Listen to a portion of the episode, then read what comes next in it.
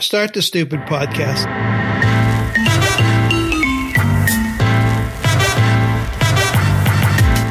Well, well, welcome to Between Sundays. I'm Tyler, and this command I give you is not too difficult for you, and it is not beyond your reach. Dave is here for the last time No. Heck no. to impart Moses' words to us as we cross the river into the homeland. But before we choose life, now that they've wallowed in the valley of bewilderment, let's climb the second mountain with our favorite co-hosts, Marin and Barry. Good day, guys. Good day. Good day indeed. How are Dave. you, sir? You're here for the last time, Dave. I'm not dead. He could Yeah. still come back when he teaches. I know. We got to in get you back in the. We got to get you back uh, in like six months. Would he want to come back, Dave? Would you? That's Are you real all podcasted out? I think everyone should just speak for me. Well, if we're leaving it up to him, the very first words, the very last words before we started this thing were "start the stupid podcast." so I don't. I don't know if he's. I don't know if he's pumped about coming back. No, no, I'm I'm excited. Exci- I'm excited to come back someday. If my Someday. son will, if my son asks me to preach again, I will. We Oh, yeah, already, we gotta already do that. This. It'll happen. yeah, Dave, how's this week? Like, is it has it hit you? I know I asked you this last week, but uh, what what what's the current? What's your current state right now? it's all weirdness all the time Yeah. for everybody. Well, especially because you got you got like permanent house guests now too, right? Yeah, my daughter and son-in-law and my grandson have moved in, so we're there's I'm trying to wrap up everything. I just got off the phone trying to, you know, trying to make sure the contacts I have on my Grace account are going to go move into my new account and that's driving me insane. So I that got all that's always the worst. Yeah. what's that? Stuff like that's Oh, always the It's worst. driving me crazy. But John, um, John Ray's our IT guy, an expert, is just he's so patient. So anyway, great. yeah. He's so patient. I don't understand a thing he's saying, but he's so patient. It's a wonderful Yeah. thing. Anyway, uh, it's Yeah. all weirdness all the time. Um, at this point, I'm like, I'm anxious to get on with the weekend and Mhm. let's let's do this. So Yeah. So, um, you, what are you expecting to feel like Monday morning? What are you expecting to happen? Are you going to sleep in? What are you going to do? um, Can you sleep in? I, I well, not if Henry's here.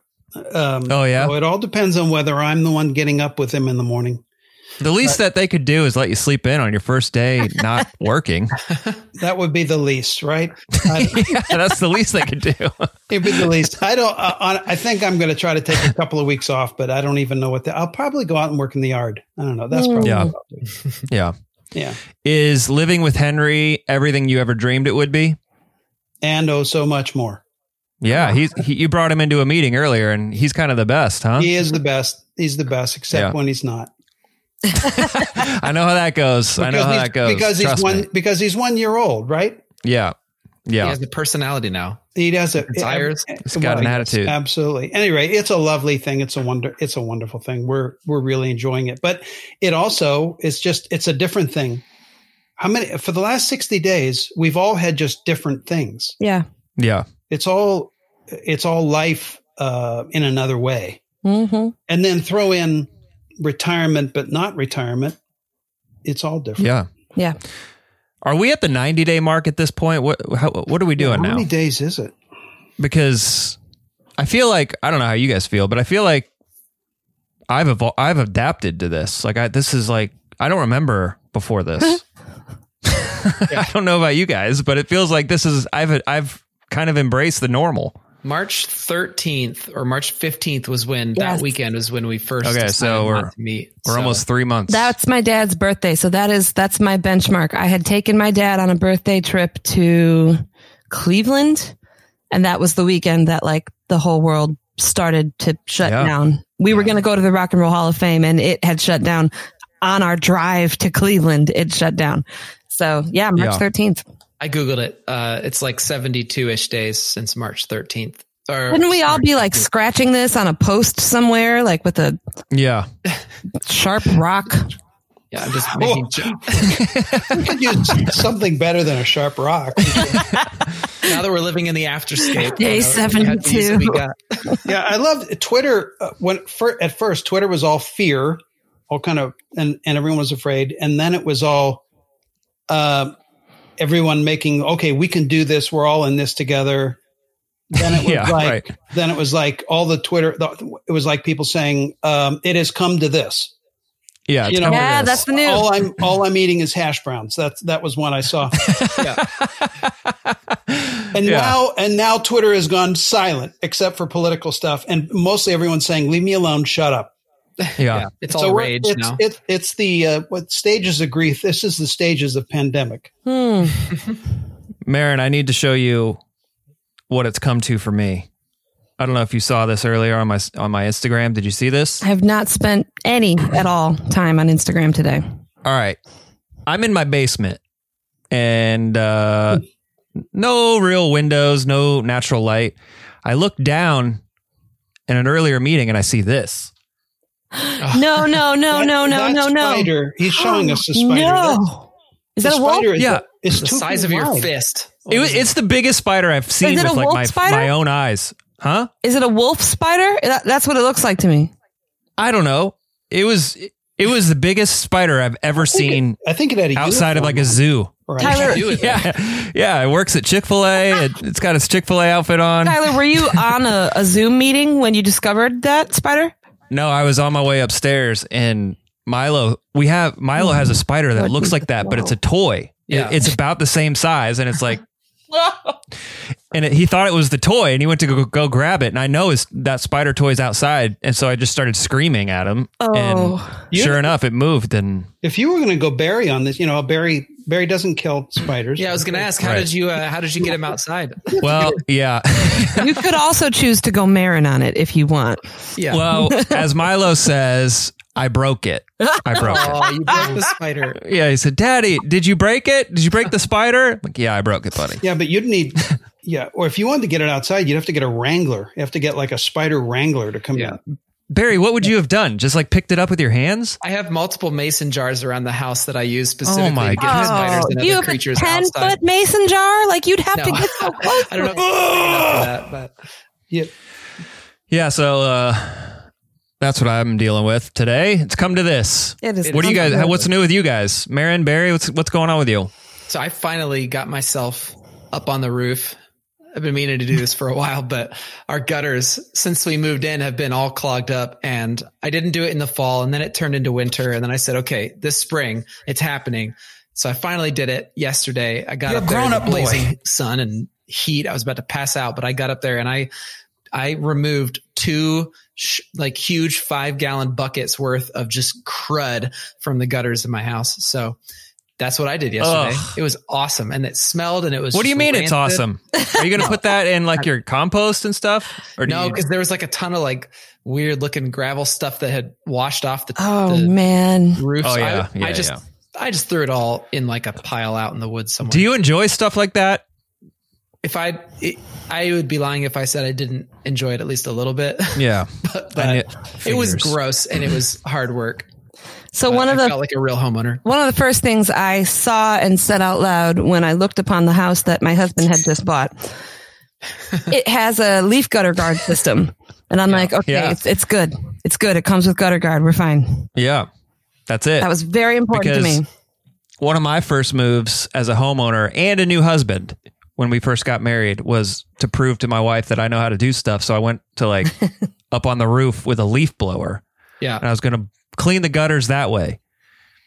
But the leaf blower, the gutters had a bunch of like wet stuff Yeah. in it. And Oh. so the leaf blower just blew the stuff like vertically up into my face and I almost started vomiting on my roof.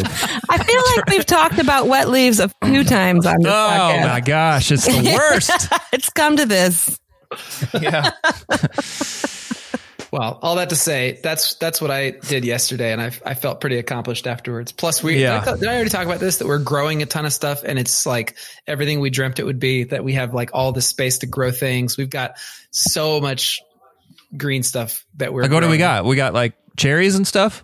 Well, I've got all my my permaculture stuff that's Cherry? still coming back. I do have a cherry tree. Yes, I'm growing a What? cherry tree, but but I don't no, know. That's the first thing growing, I like, thought of. like a, a whole bunch of greens, like kale, lettuces, uh, a bunch of herbs, basil, Yeah. cilantro, tons of stuff for the bunnies, basically, and us. But Yeah. uh, it'll save us a lot on our grocery bill to be able to grow our own our own greens. So Good. it's good times. So it's That's what we're going doing. well. Lots of outdoor Marin? stuff. Um, how are you? What's some- going on? It's along the same line. So I was inspired, Barry, when I was at your house back in, I want to say January or something. I think it was, I think it was maybe, I don't know, new, around New Year's. Your wife had already begun to grow plants from seed and she had like a little black box that had like a lid on it. So it was of yeah. like a greenhouse effect. I was so inspired by what I saw that I did the same in my sunroom. And so yesterday was spent planting all of those little seedlings in a new like uh, planter box Marin. my husband and my father-in-law built me for Mother's Day. So Nice. Nice. I love squirrel noises. I will also have the greens very soon, but I'm not growing are a uh, plant lettuce. person. I'm trying so hard to be a plant person. um, Yeah. I'm growing way more tomato, cherry tomatoes than I should need. I'm trying to, I'm trying to see if the chipmunks and I could come to like an agreement. If we can compromise. So I've There's only grown, so many they can eat. I've grown words. more than I Yeah. need, and hopefully Yeah. they'll leave me some this year. Um, and then Jed, to save money on our grocery bills, he's like, "Why don't you just plant the things that are actually expensive, like red bell peppers?" So Mhm. hopefully, Yeah. we'll be feasting on peppers and tomatoes this summer, and basil and mint and all the other stuff. But Good. Yeah. yeah, it was gorgeous. This this whole weekend was beautiful. My sister and her little ones Finally. came came to see me, and they were just barefoot in the yard from sun up to sundown. It was just wonderful. It's beautiful to have them What? Why did you tell us they were barefoot?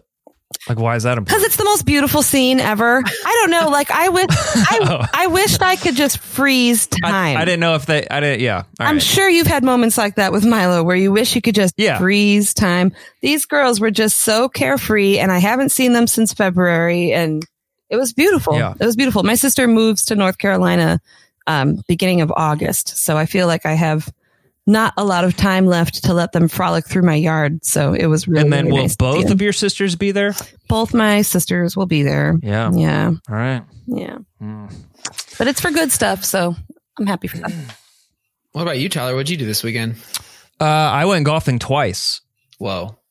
Uh, I have not gone golfing this year, and it was nice out, and so I did it. Where'd you go? I saw. I went to Brookshire and Carmel both times. Hmm. uh, yeah. So Lauren had her best friend in town, and when that happens, her best friend brings her husband, and he's looking for something to do, and so I took him golfing two days, and it was good. Yeah, I mean, at the golf courses, it's kind of weird. Like they don't open up the inside. You can't go inside. You can't do anything. You have to drive your own golf cart. You can't even ride in the same cart as each other unless you unless you really want to. But uh, they spray all the carts down. Like they're trying to be as safe as possible. But it was it was definitely weird seeing like a hundred carts out on the golf course Yeah. and it not be that crowded.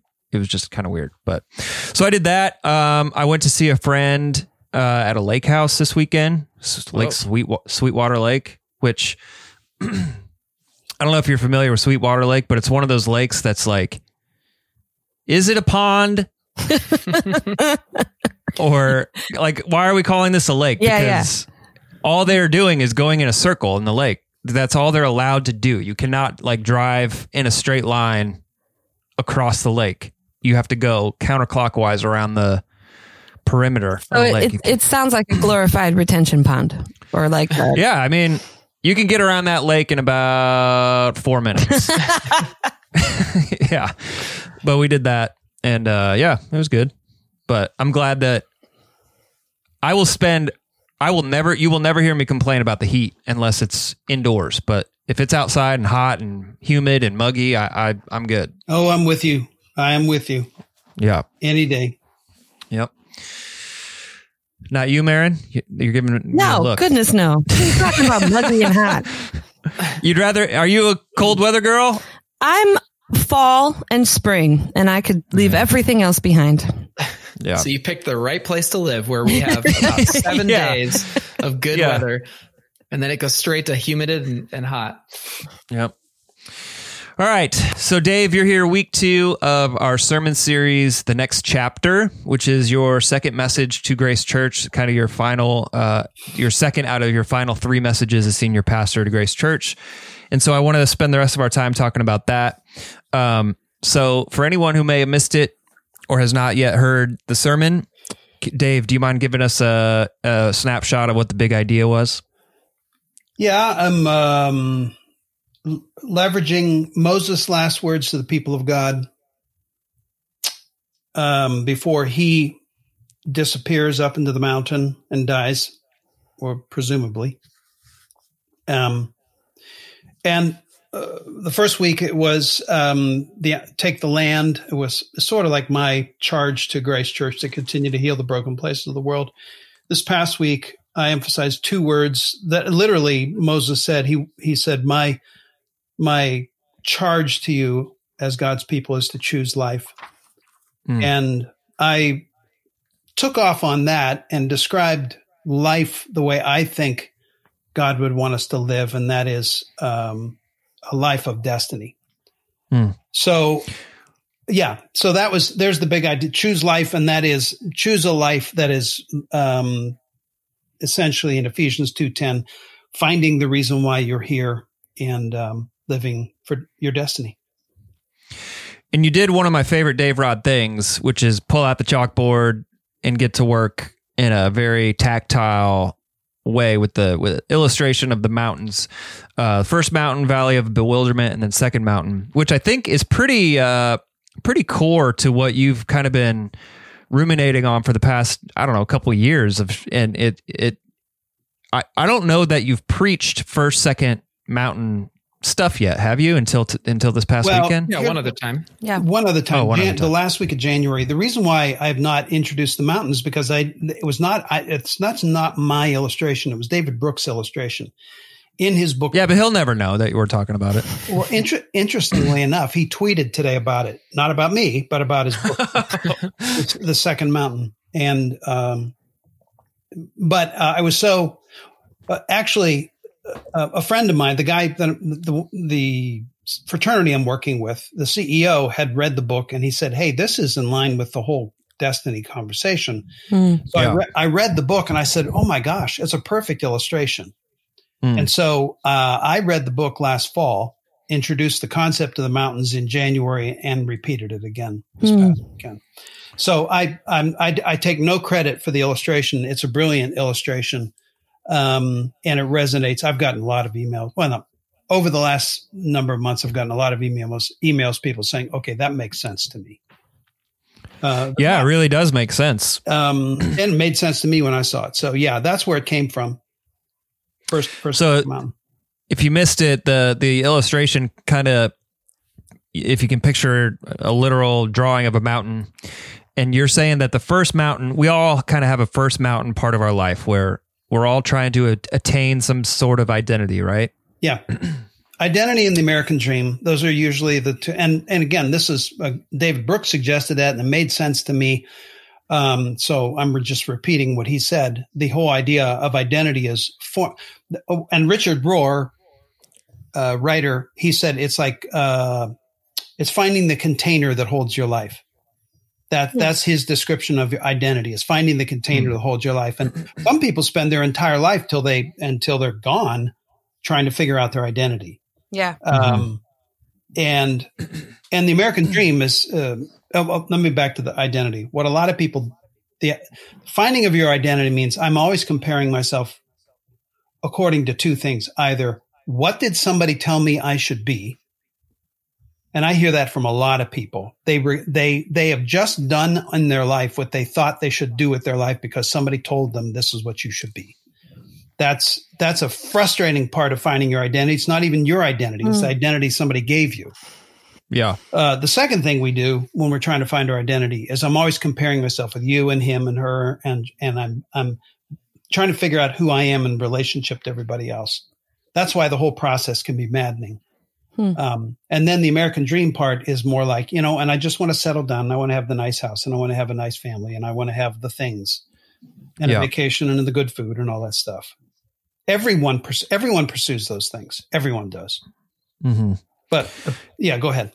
And then after that, um, you illustrate kind of a valley, and in that in that illustration is called the Valley of Bewilderment, where it- cr- some kind of crisis might happen, Yeah, or inevitable. something falls apart. Right? Yeah, it's either a bad thing or it's a frustrating thing. It's either pain or it's tragedy or or it's failure. I mean, in Mhm. in your attempting to be who you are in this, you just make a huge mistake and it sets you back. And then there's also, and a, for a lot of people, it's not pain or tragedy or failure. It's more like, what the heck? Mm. Yeah. They have this either quarter life crisis or midlife crisis, and they're going, wait, is this it? Yeah. Mm. Is this it? So, that's the tell me if value. this isn't. Tell me if this is an example. I know. I know uh, someone who went to law school. Uh, their father's a lawyer. Really wanted him to be a lawyer, so he went to law school. Super expensive law school, a lot of debt. Gets out of law school, is a lawyer for a couple years, and then realizes I don't want to do this at all. Like I, I hate this. I don't. I don't want this at all. My dad wanted this. I don't want this. And then all of a sudden is having an identity crisis. Mhm.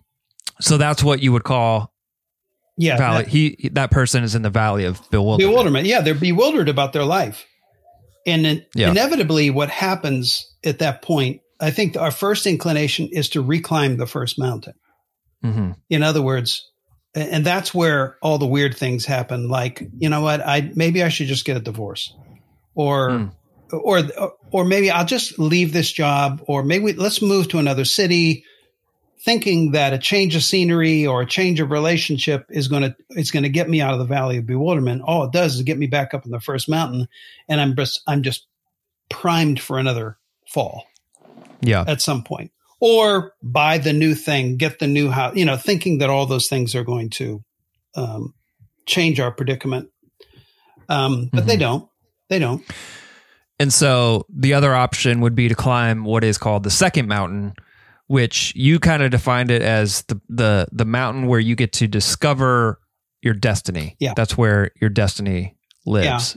And the thing to keep in mind about the second mountain it is a um, it is a mountain that was uh, actually designed for you before you were born. So it's not like something climbing the second mountain is not some new form of the first mountain. It's not like a more fulfilling first mountain. Hmm. it, it's it is a um, it is something that that you know Ephesians two ten said we're we're God's workmanship or masterpiece created to do good works which God prepared in advance for us to do. God prepared that mountain for us, Hmm. and that's why we are not satisfied until we climb it. Because I mean, it was it's a summons on our life. It's a mysterious summons on our life, and Yeah. and and when when we stop and ask the, ourselves, why am I here? And I turn my eyes out out from myself to others, then we start climbing the second mountain. Now you don't instantly find it. That's a process, but it is a very different climb. So, friends of the pod, thanks for sticking with the illustration. But I have a couple questions about Valley Bewilderment, like this whole process. Yeah. Um, can you can a person go through or end up in the Valley of Bewilderment multiple times in their life, That's a great question. Uh, I think or is it like I think so. Yes, and here and not to confuse it, even confuse it um, further, but I think you can end in, in the valley of bewilderment even after you start climbing the second mountain. And Hmm. and that was going to be my second question? and about here's that. and here's why. Here's why. When you're younger and you have less life experience and you haven't probed your life, when you start thinking about calling, it's a pretty generalized thing. The older you get, the more life experience you have, the more pain and joys you have. Your the destiny starts to get more and more refined. Hmm. Like when you're in your 20s, people don't usually use the word calling. They use they use the word I want to live on purpose. Then you get in your 30s and the word calling starts to make more sense. And by the time you get to be my age in my sick in your sixties, you're not talking about calling, you're talking about destiny. You're looking at the ultimate, the ultimate mountain, the final mountain. Mm. Now, I do not believe that the subsequent valleys we hit are deep valleys of bewilderment. They're like, how do I climb next? It's a different kind. It's a smaller valley. It's like the, mm-hmm. it's like the valley in the mountain range. Hmm. You just keep climbing higher. So, you know, it is inevitable for all of us. Like I've had how many, I don't know how many of those of the smaller valleys I've had to go through to keep climbing to where I am today. And I think mm-hmm. it's true for everybody. And um, when if if you're in your 70s, for instance, and you have never even processed this, it it becomes a desperate desire to get out of the valley bewilderment. A lot of people can yeah. be there for a long time. If you're in your 70s, it's a desperation. Can you do you think people can climb the second mountain without ever having gone through a valley of bewilderment or is that required for second mountain? Uh I well, what do you guys think? I, I had that question the first time this came up, and I have it again now. As somebody who graduated high school and went right into full time ministry in the inner city of Chicago, my desire from the time I was 18 was to serve.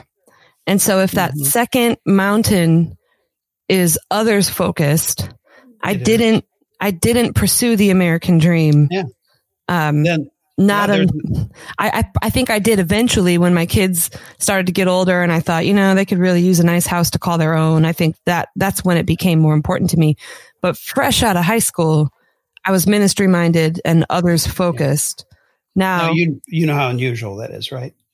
Well, maybe I, I, I know lots of people that are serving with one thing that comes to mind is the youth with a mission. YWAM. You know, they they they take a gap year or something and they go you know, to serve wherever they feel called or led or, or whatever. So there, there are plenty of young people that, that are others focused right out of high school, but I would say probably in the grand scope of high schoolers, that's, that's still probably pretty rare, but it's not to say that valleys of bewilderment didn't come. And like Tyler said, maybe even multiple valleys of bewilderment. There was one that was particularly devastating, but then others that might not have matched that intensity of brokenness and bewilderment, but undeniably bewildering times. Yeah. Um, so I've been wondering is, have I always been on the second mountain? Can you be on the second mountain as a young person? I, I wonder if you're 18 and you're hearing that message, are you thinking, you know, well, something's going to come and knock me down, but then I'll start climbing that second mountain. Or can they start doing that right away. You you did illustrate that someone in their 20s at LSU yes had a moment where they recognized what their destiny could be and it shifted their attention toward that second mountain. It did. And and the interesting thing is having this conversation now that I've been doing this for about a year with these younger guys with these 20 something guys I do think it's it's possible to I, th- I think it's possible, if not to bypass the valley bewilderment, at least be ready for it and be thinking second mountain um, ahead of time. Um, it's one thing I've heard from these from these uh, fraternity guys is m- so many of them have launched have started their first mountain based on what people told them that's what they should do. Mm. And for the first time, they're going, wait a minute, you mean I don't have to do what I, what my fill in the blank, my mentor, my parents? The answer is yes. So they, I think it's possible to, uh, if not bypass the valley of bewilderment, at least be prepared for it to launch mm. onto the second mountain quicker. Yeah. I, I, th- I, think it's entirely possible. As a matter of fact, if I didn't believe that, I wouldn't do what I'm doing. Mm. Yeah. I'm doing, by the way, interestingly enough, I'm doing my first, the calling quilt which is what I do to help a person discover. It's a it's a process to help a person discover their destiny.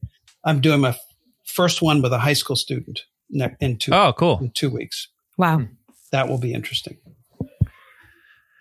So, I remember I've probably had a couple of valleys of bewilderment as I think about your sermon. Uh, but the most the most like impactful recently. I don't know if I've ever talked about this. I'm sure I have on the sh- show before, but it was right after we got married. And if I'm thinking first mountain's about me, second mountain's about others, is how you kind of put it in uh, short term, but short terms. But we were buying a Christmas tree. Have I talked about this story before on the podcast? Yeah. Where Yes. we're buying a Christmas tree. It's our first year of marriage. And Lauren grew up with all this like tradition, and this is where we go to get the Christmas tree, and we stop and we eat popcorn and drink hot chocolate and watch the little miniature train go around the tracks. And we purchased a tree and we spend the whole day. It's like an event. Hmm. And I had never done anything like that. And so the first year getting married, it was just like me, there's the trees, get to the back of the store, go back, go home, set it up, we're good. And then Christmas can come in a couple weeks. And uh, I was totally not in the moment, totally not, uh, you know, taking part of the event with her. And so on the way home, it was just full of tears. And I was in my own I was bewildered. I was like, why are we why are we crying right now? Uh, We're getting a Christmas tree. It should be like what what I, I was totally oblivious. And she she said, you know, I, I guess that it, we had been married for like 4 months and she said uh you know, I just kind of know that's how you are. Like you don't need to be present, I guess. Maybe someday we'll have kids and they can celebrate with Christmas with me and you can kind of do what you need to do the way you do it. And from that moment on, I was like, there that that shot me down a valley to a valley of bewilderment where I had to learn. Is I spent like two years uh, understanding and trying to understand what it means as an adult to ha- not everything's about me, which sounds super selfish, but um, I spent two years kind of reforming what I why I wanted to live on this planet and why I was here and what my role is as a husband and a future father and that it's not about me. And so as I listened to your sermon, Dave, I, I resonated with that a lot, but I still don't know what my second mountain is. And maybe that's just part of the journey is just like I'm climbing something. I don't think I'm going back up the first mountain. I hope I'm not, but Yeah. um, I, yeah. yeah it, it, and uh, thank you for that that um i i think the second mountain is more spec- more specific than just self-giving love or others orientation is just a fact of following jesus okay? Hmm the second mountain or finding your destiny is is taking the concept of of me being others oriented and giving it a way finer point to it because it's not just it's not just Tyler or Barry or Marin or Dave being others oriented. It's it's finding the unique wrappings, the unique things of my life that when I'm others oriented and I exercise that others orientation, amazing things happen because the power of the Holy Spirit's there. He's framed me for this moment. He's made me for this moment. And I, I think, yes, I think a general feeling I want to be others oriented is key, but we have to look at our life journey, our skills, our personality, and our passions. And when we look at those together, what emerges out of that is a very specific thing that only you Yeah. can do, Tyler. Barry can't do what you do because you weren't, he wasn't designed to do that. Same Yeah. with Marin, and well, that's just the way it's at. So I, I it's a- like the words you use, Dave. Sorry. We keep talking about others oriented for that second mountain, but you used words like the second mountain is contribution Mhm. instead of acquisition. It's shedding ego instead of finding yourself. And it's instead of building ego. Yeah. right. It's losing yourself and Right. it's others. So it's, I think if I think of the second mountain as others oriented, that means like, okay, I got to go out and be a missionary. Like, is that what we're talking about? But it Yeah, sounds like it's it's way even deeper than be- that. Oh yeah, and or even and okay, uh, let me do one on one hand. Let me give great props to to David Brooks for the illustration. On the other hand, the further I got in his book, the more uh, frustrated I got because it ended up feeling to me, and maybe I need to go back and read it further. And I don't want to denigrate. It's a it's a good book. The second mountain is not being generally a good person. Hmm. That's not what second mountain is. I don't think that's second mountain. Um, or to use again, use Barry's it's not just about us doing self giving, being self giving in our love. It's about walking in the unique way that God designed me to walk in the world and change the world. And I think it's very unique for each of us. And finding that thing um, mm. is is the second mountain journey, and mm-hmm. it and it is still a mountain. You don't go from you don't you don't get out of the valley of bewilderment and get helicoptered to the top mm. of the mountain. You climb, right, right. You, you, you climb the second mountain, meaning you you scrap and search and pray and experiment and do and um, I'm going to stab myself with a machete time, and then I will die. enough attention to your life, you can find that thing that you were made for. And yep. that, when you find that thing you were made for, you are on the, you are clearly on the second mountain journey. I think one thing that is important for us to remember when we talk about this is I think for me, the way I look at it, the, the key distinctive of the first mountain is that you are trying to define the mountain while you're climbing it. So you can say, I want to be the lawyer. I want to be the successful person. I want to have this, this, this. So I'm going to climb to get, to get there. I don't know that you will necessarily see exactly what the mountain looks like that you're climbing of the second mountain. Maybe you disagree with me, dad, but I think, I think it's a, it's a mountain that you you you see the path that you were on. You know you're climbing the mountain, but you don't know where the peak is going to be. It's co- it's covered in mist and cloud, and absolutely, you can look back and see where you you shall not pass. If you've ever climbed a mountain, it's that that or any kind of giant hill you climb and you you think man it's just it's this slog and then at some point you turn around and realize wow look how far i've come and you can actually see the shape of of what you've been climbing um, Hmm. But yeah, so that's how I kind of think of it. It's like you can't define the second mountain while you're climbing it. You can't say, "Oh, I see. I'm going to be Mother Teresa too."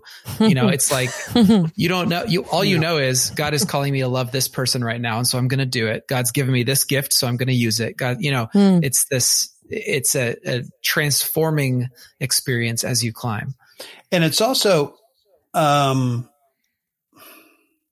it's this this I was I was talking with somebody the other day. I was actually doing this process with a person the other day, and what she kept returning to again and again was her her struggles, her unresourceful aspects of her life. And when you climb the second mountain, you have to stop looking behind at how bad it was or your struggles or your weaknesses. You need to look forward to the possibilities of even in your brokenness, how God can use you. So there is a, it's a reorienting towards the possibilities. Wow. And a, and disorienting from the, from the off, the things that, that have held you back. Mm. You need released from that to move forward. And when we do that and we see the possibilities, that's when change happens. And, and that's when the, the fog starts to lift. Mm. Yeah. You got to stop avoiding who you used to be and start becoming who you Amen. are. Amen. Stop avoiding who you used to be and start becoming who God designed you to be. Hmm. Why do you think, Dave, in your experience with uh, these younger guys and um, throughout the across the country that you've done kind of this this teaching or speaking to, mm-hmm. um, why do you think because you said you've done this with professional athletes, you've done it with very successful first mountain successful people. Mm-hmm. Why do you think second mountain is so appealing to them? For because the American dream isn't the American dream because nobody wants it. It seems like everybody, you know, oh. it's it, it, it's the American dream for a reason. So people that have attained the American dream, why do you think Second Mountain is still appealing to them? Well, uh, I'd love to hear what you all think about that. Before I answer it, why do you guys? Why do you think that's? Why do you guys think that's true? Immediately, what comes to mind is that existential crisis of "Is this all there is?" And I know that even as you know a full time church worker, you know, trying to do the the service and the good things, serving God as my full time job, and I know it's every Christian's full time job, but I'm saying even with what I do after losing my mom, I've had those moments of, man, it is so sunny and the sky is so bright, but I can't enjoy any of it. Like, will there ever be another beautiful day again? Will I, you know, and maybe that's part of grief, but I've I've felt the the sting of dismay. And I don't know if you'd call it bewilderment, bewilderment, maybe, maybe, maybe grief is part of bewilderment. You said tragedy, you know, can be part of your fall off that first mountain, but it's just this like, it's just this empty hole, like you're looking into a void. And you have to ask yourself if, if this is as good as it's going to get, you know, or I had a moment last night. My sister left my driveway and went back to South Bend and just realizing that she'll be much further away and out of reach felt like another loss. Like this is just one more loss. And is, is life just a series of gut wrenching losses? like, I just, I had a moment and it was raining and it didn't get better and I just sat on my porch and cried. Um, so I, I think things can be great. You can achieve a measure of success, but there will still be moments, even if it's just your sister driving out of your driveway, there will still be moments where you question what life is about. Yeah. Yeah. I, I said in a sermon, uh, I don't know when this was, a few weeks ago, uh, months, months ago, uh, I know exactly how much money you need to be perfectly happy. And the answer is more. You always need more. There's never a point at which you are, you are satisfied if you're Ta-da! seeking money. And the same thing I think is true of power, of status, of sex, of, I mean, it's like, when are you going to be, when is it going to be enough? And it never is because that's the whole point with the first mountain. The first mountain doesn't have a peak. You just climb until you fall. and so, um, I, I think, I think what, what dad, I would imagine what you're encountering is when you start to offer people, young men or women, if you start to offer them a different perspective of what their life could mean other than the just the relentless pursuit of more, Mm-hmm. there's something attractive about that that I think Yeah. inevitably beckons people to consider that there might be another way. And so that's that's kind of how I look at it. I look at it that some people find out because they they fall off the mountain and some people awaken to the realization that this mountain doesn't have an ending. Like I'm just going to keep climbing. And so both, I agree with both, both of you. And Tyler, do you want to add anything to it? No, I asked the question because I, I don't have an answer. Yeah. I imagine it's because we, we can't put our finger on it. I mean, we Yeah. there's something that we can't put our finger on, and then putting language like second mountain makes it make sense. But So yeah, I'm interested in your thoughts. So how about this? What if, and this is maybe this is going to get a little too poetic, but here's how I imagine it. What if before we were born, we were in the mind of God? I love the image that, you know, God is there. God was there with us when we were just an idea in his mind before our parents met. He knew who we're going to, I mean, because he is outside of time, he sees us as we're dying, he sees us as we're born. At any rate, so God is that intimately aware of who we are. And imagine way back then when we were just an idea, he whispered in our ear what our second mountain was. Hmm. And it became in it in because this is what I imagine happened. This is the prepared in advance for us to do. He whispered in my ear, This is who you're going to be. This is who I'm calling you to be. This is a, and imagine this, the words, this is my summons on you. And Mhm. then, and Yeah. then, then we're born. And then what enters into our life is the influence of our parents and the influence of our culture. And yet every now and then we hear the whisper. And then I start climbing the mountain and I'm trying to define myself based on who people think I should be, who I think I should be, what the world says I should be. And I'm going to get American Dream. I still hear the whisper. I hear the whisper. I hear the whisper. Uh, and it's been implanted in me. It's like an itch I can't scratch. And then bam, because of failure or, or pain, I'm in the valley of bewilderment and I still hear the whisper. And that is why a person, this is why when I'm sitting down with the professional athletes in my office and I look them in the eye and this subject comes up, they burst into tears. These huge men burst into tears because the whisper is still there. And, Yeah. and no one has allowed them. I mean, they've done, they've done, been very successful. It just feels, it feels like they have never really spon- responded to the whisper. When I tell them they can, and and here's what could happen if you respond to the whisper, it's like new life. Hmm. So that's it's mystical, but I think that's why people that's that's what makes them unsatisfied on the first mountain is because they haven't scratched the itch yet. Hmm. Do you help them recognize the voice of the whisper? Or do you help them recognize what the whisper is?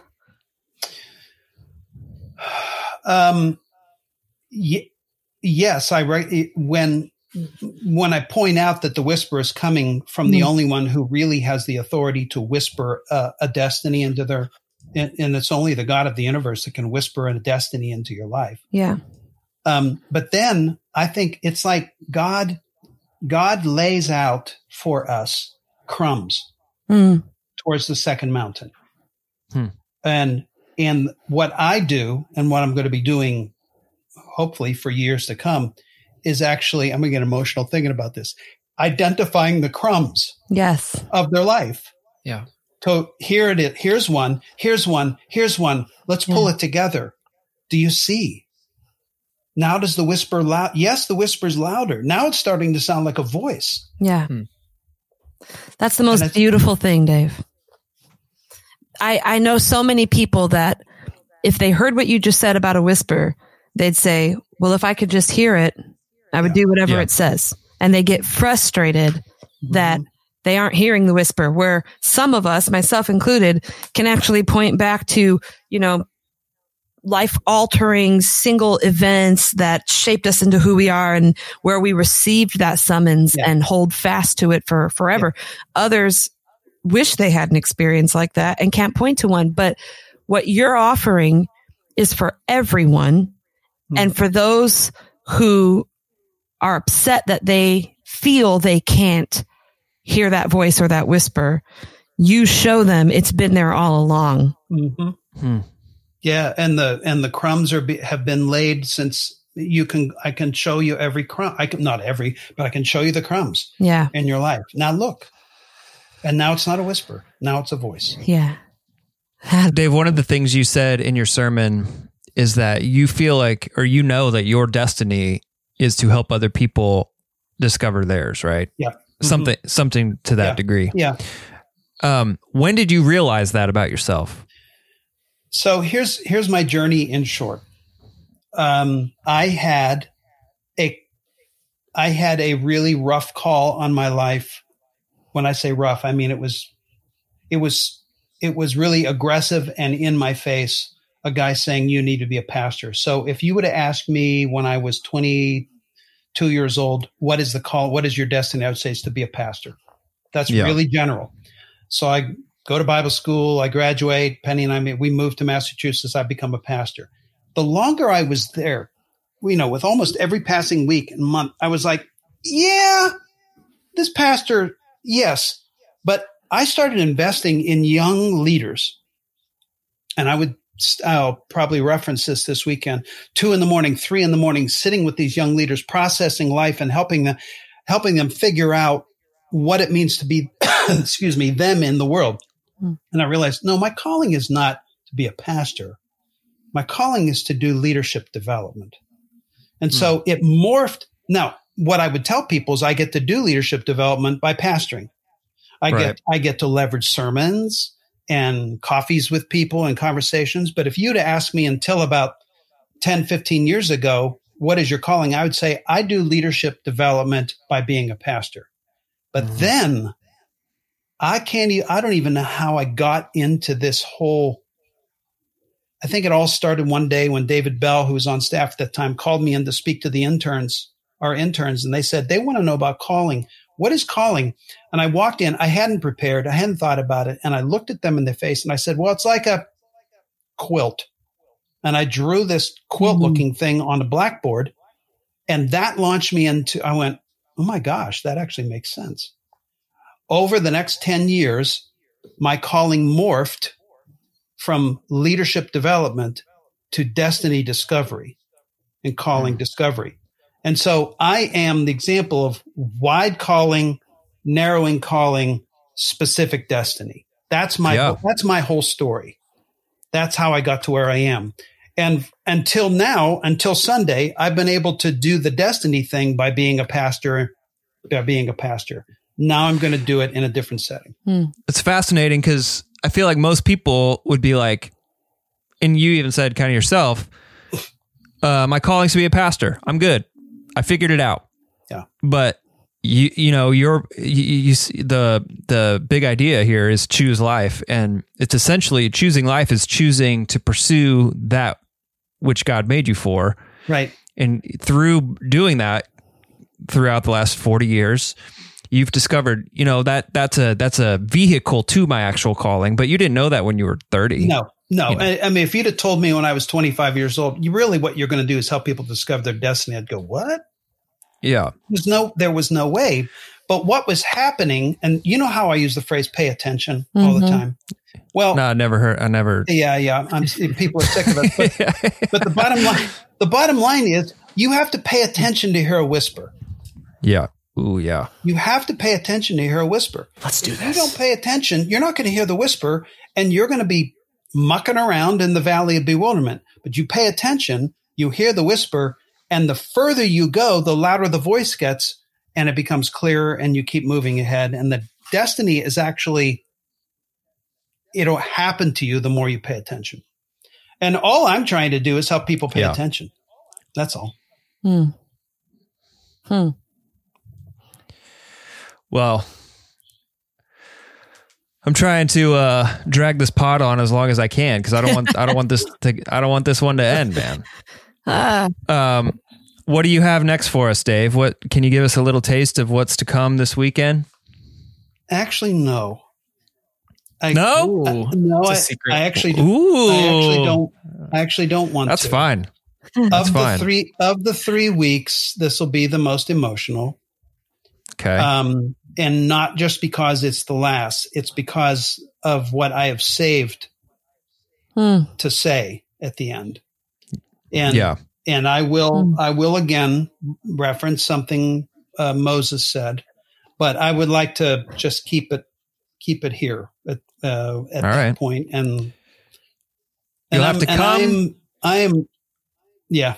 I have to watch online. Yeah, you have to come to gracechurch.us, watch the sermon, um, because that is that is quite the cliffhanger.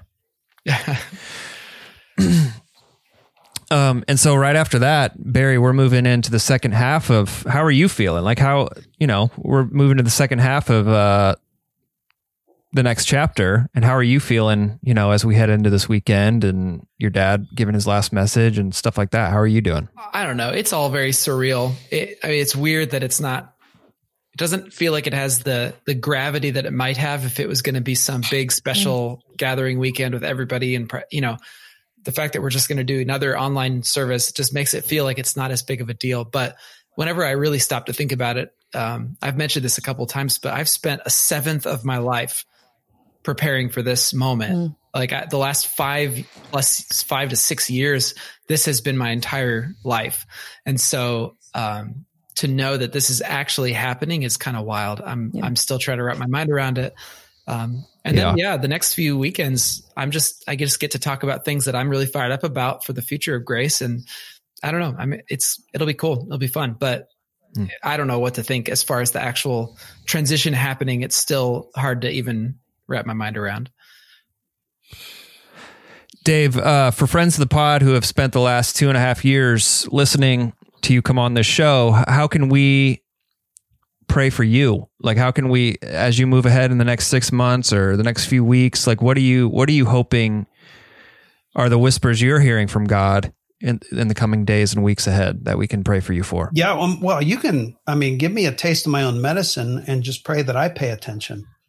Hmm. Um, and and now I've had to cock my head to one side because I had an idea in mind how to launch this next phase of my life uh, before the pandemic hit. Hmm. Now, what does it mean? Um, and so I'm, Yeah. I'm trying to, like I said, cock my head to one eye, um, one side, and listen more carefully to see what he's saying now. What what do Yeah. you what do you have in mind? So just pray that it's. I listened carefully. Bear, I talked to Barry and Liv last night, and they were they're extremely helpful, and it's so exciting the pot the possibilities. But um, yeah, I just need to listen well. I I don't. Hmm. It's like a. It, Yeah, I'm at the I'm at the top of the mountain in some ways, but the fog has just settled in, Mm, Yeah. and I don't Yeah. want to fall into another valley of bewilderment right now. mm-mm. Yeah. Uh, I want to press forward, so I'm a little bit like sticking my foot out a little bit in testing the ground in front of me. Makes sense. Well, Thank you for the prayers.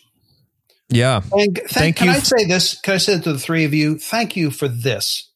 This podcast is a wonderful expression of the kingdom of God through Grace Church, and you guys are Hmm. incredible. Um, those are, if you're listening to the pod, guys, you need to go get your friends and neighbors and tune them into this. It's a wonderful expression, and I'm going to. I, I will listen. I won't be a part of it, but I will listen, and especially because Penny Penny is like number one fan of the pod. Yeah. um, and it is not unusual for us to be traveling in the car and for us to listen together. I'll get emotional thinking about this, and for her to just she laughs out loud at everything you guys. It's just it's a wonderful thing. I will I will miss you all, and Likewise. but I won't miss the podcast. I'll listen to it. I'm not going to, Um, it, but I'll miss you. Yeah. So Dave, the just so you know, like when you're off staff and you have a complaint about the podcast, send your complaint to Marin G. great, you know. I think I'll remember your email address. I'm not worried about that. yeah. Well, just that's where we filter all the complaints is Yeah. that way. Yeah. Thanks for saying that.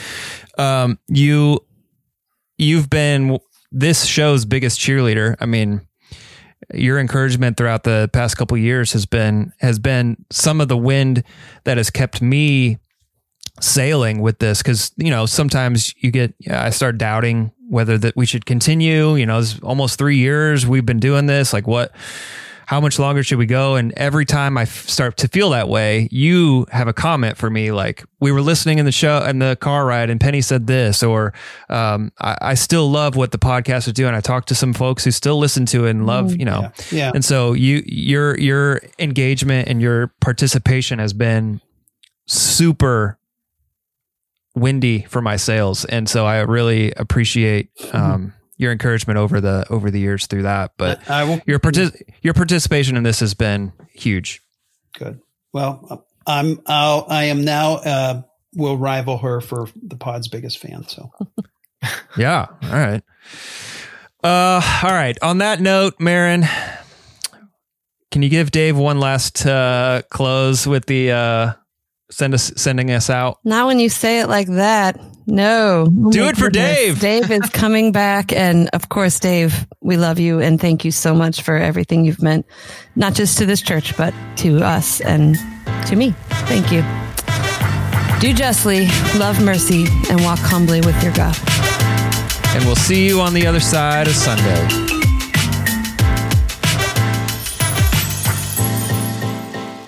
I'm not dead.